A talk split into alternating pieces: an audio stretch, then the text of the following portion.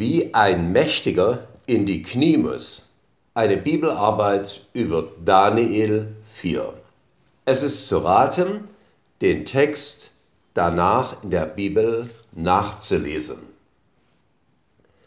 Es ist in der Politik eine große Ausnahme, dass Mächtige ihre grundsätzlich falsche Ausrichtung erkennen und dann auch korrigieren.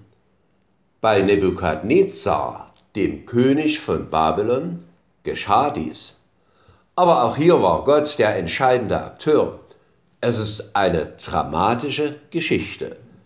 König Nebukadnezar hat sie selbst niedergeschrieben und ganz offensichtlich anschließend als offizielle staatliche Erklärung verbreitet. Zwischen der Bewahrung der drei Freunde im Feuerofen und den Ereignissen in Kapitel 4 sind viele Jahre vergangen. Nebukadnezar konnte sich einer langen Zeit des Friedens und der Sicherheit erfreuen. Wir wollen seine Geschichte in fünf Abschnitten abschreiten. Erstens der Traum des Königs, Gemütserregung. Nachdem Nebukadnezar all seine Feinde bezwungen und imposante Bauprojekte vollendet hatte, war er nun in der Lage, das Vollbrachte zu genießen. Er sonnte sich als Erbauer Babylons der Großen und als der Architekt ihres Friedens und Gedeihens. Bald sollte er erfahren, dass er das nur dem Willen Gottes zu verdanken hatte. Der König träumte von einem gewaltigen grünenden Baum. Er beschirmte und ernährte eine große Menge von Vögeln und anderen Tieren. Der König hörte die Stimme eines Engels. Er befahl, der Baum möge gefällt seine Äste abgeschlagen und seine Blätter abgestreift und schließlich seine Frucht weggeworfen und sein Stumpf mit Eisen und Bronze gebunden werden. Ein weiterer Engel kündigte an, dass jemand sieben Jahre lang leben werde wie ein Tier des Feldes, ehe er geheilt werde. Nebukadnezar war zutiefst erschrocken. Er ließ seine Weisen kommen, damit sie ihm den Traum deuten. Dazu waren sie nicht in der Lage. Schließlich rief er Daniel zu sich. Der König erzählte ihm seinen Traum mit der abschließenden, bemerkenswerten Begründung. Dies ist im himmlischen Rat beschlossen worden, damit alle Menschen erkennen, der höchste Gott ist Herr über die Reiche der Welt. Er gibt die Herrschaft, wem er will. Den geringsten unter den Menschen kann er zum Herrscher über alle erheben.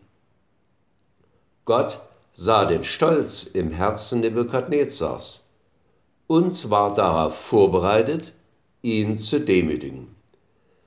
Der König konnte zwar befehlen, doch nur in einem Rahmen, den Gott zulässt, so wie es im Psalm 103, Vers 19 heißt, der Herr hat seinen Thron im Himmel errichtet und sein Reich herrscht über alles. Zweitens Deutung, die drohende Gefahr. Nachdem der König ihm seinen Traum erzählt hatte, war Daniel bestürzt, denn er sah, was diesem erfolgreichen Herrscher bevorstand. Er bereitete den König taktvoll auf die schlechte Nachricht vor. Er selbst ist der Baum. Das Fällen und Beschneiden des Baumes symbolisiert Nebukadnezars Schande und die Wegnahme seines Thrones. Aber das Stehenlassen des Stumpfes zeigte auf, dass er eines Tages wieder herrschen werde. Sieben Jahre lang würde der König vegetieren wie ein Tier, würde Gras fressen und die Kräfte der Natur an seinem Leibe spüren. Der König sollte erfahren, dass nur Gott souverän ist und dass er sterblichen Menschen nicht erlaubt, seinen Thron einzunehmen. Wir sind nur Geschöpfe und Gott ist der Schöpfer. Nur er ist der König aller Könige. Drittens Ermahnung, die erforderliche Buße. Daniel wusste, dass der König ein gewalttätiges Temperament hatte und dass es gefährlich war, ihm seine Sünden vorzuhalten. Dennoch musste er das Wort verkünden und die Folgen dem Herrn überlassen. Als hoher Beamter wusste Daniel, dass Nebukadnezar nicht für Arme und Notleidende sorgte und vielleicht nur seine Bautätigkeit im Kopf hatte. Daniel rief deshalb zur Buße. Er wollte den König bewegen, seinen Sinn zu ändern, umzukehren und die Hoffnung auf den höchsten Gott zu setzen. Der König verpasste jedoch die Chance zu einem neuen Anfang. Nachdem Daniel den Traum erklärt hatte, mahnte er den König, sich von seinen Sünden abzuwenden und eingetretenen Schaden wiedergutzumachen. Den Plan Gottes zu verstehen, ist immer mit der Verantwortung verbunden, seinen Willen zu tun. Viertens Demütigung, die Erziehung des Königs. In seiner Gnade schenkte Gott dem König ein ganzes Jahr um die Warnung ernst zu nehmen und von seinen Sünden zu lassen. Doch er nützte die Chance nicht. Der Stolz hatte sein Herz so sehr ergriffen, dass er nicht zu einem Neubeginn bereit war. Vermutlich war Nebukadnezar auf dem flachen Dach seines Palastes und ließ seine Blicke über die große Stadt schweifen als er die stolzen, schicksalhaften Worte sprach.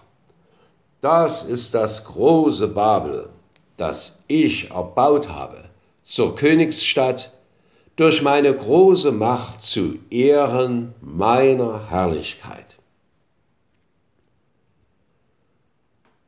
Eine ernsthafte Stimme vom Himmel unterbrach die stolze Rede des Königs.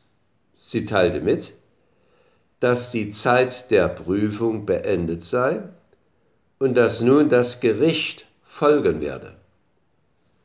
Gott ist langmütig mit Sündern, aber wenn die Zeit des Handelns für ihn gekommen ist, gibt es kein Zögern mehr. Das Herz des Königs wurde wie das eines Tieres. Er wurde aus dem Palast vertrieben um mit den Tieren in der freien Natur zu leben. Gott hätte sowohl den König vernichten als auch dessen Reich zerstören können. Doch er hatte mit Daniel und seinem Volk noch viel vor. Darüber hinaus wollte Gott erreichen, dass der König dem ganzen Weltreich die Taten Gottes an ihn bezeugte so dass sein Name unter den Völkern verherrlicht wurde. Fünftens Wiederherstellung, das Gotteslob des Königs. Am Ende der sieben Jahre wurde Nebukadnezar von seiner Heimsuchung erlöst. Nun gab er Gott die Ehre, in der Bibel unter den Versen 34 und 32 nachzulesen. Was für eine bündige Zusammenfassung der biblischen Theologie und was für ein Ausdruck der Verehrung.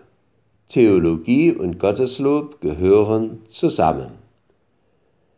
Nebukadnezars Königtum war befristet, aber Gottes Königtum beinhaltet alles im Himmel und auf der Erde. Babylon würde eines Tages fallen und den Weg freimachen für ein neues Weltreich.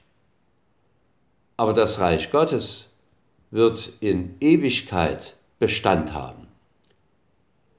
Der König erkannte die Souveränität Gottes an.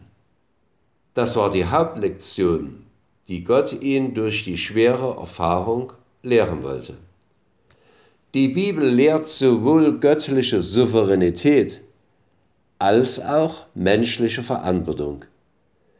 Wenn beides akzeptiert wird, gibt es keinen Widerspruch und auch keinen Konflikt. Das bezeugte Nebukadnezar schon in der Präambel im Vorspruch zu seiner amtlichen Erklärung. Er bezeugte dort die Gnade Gottes, nachzulesen bei Daniel 3 in den Versen 31 bis 33. Der König pries Gottes machtvolle Wunder und sein ewiges Reich. Und er verkündete kühn, dass Gott um seinetwillen große Zeichen und Wunder gewirkt hatte. Als Folge seiner Bekehrung stellte Gott den Verstand des Königs wieder her und setzte ihn zurück auf seinen Thron. Wo die Sünde überströmend geworden ist, ist die Gnade noch überschwänglicher, wird der Apostel Paulus später in Römer 5, Vers 20 schreiben. Gleichzeitig warnte Gott dem Nebukadnezar abschließend vor allem menschlichen Stolz. Diese Worte sind auch heute wichtig. Ein gesundes Selbstvertrauen wird einseitig oft übertrieben und mündet dann in Stolz und Hochmut. Das letzte Wort wird jedoch immer Gott haben, so wie Jesus gelehrt hat. Wer sich selbst erhöht, der wird erniedrigt werden. Und wer sich selbst erniedrigt, der wird erhöht werden. Amen.